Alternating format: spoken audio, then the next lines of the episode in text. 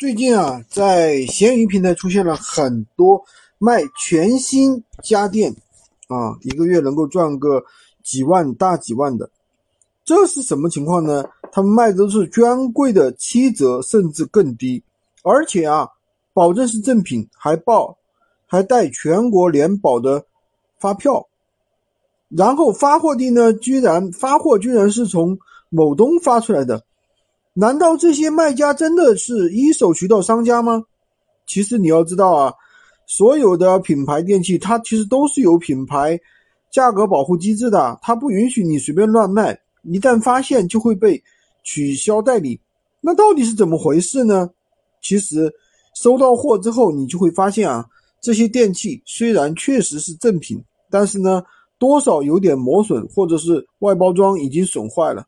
因为价格上真的是太便宜了，所以说抢到手的人呢都不会退货。其实啊，经过我的深入了解，他们的货源都来自同一个地方，居然就是某东的二手仓库。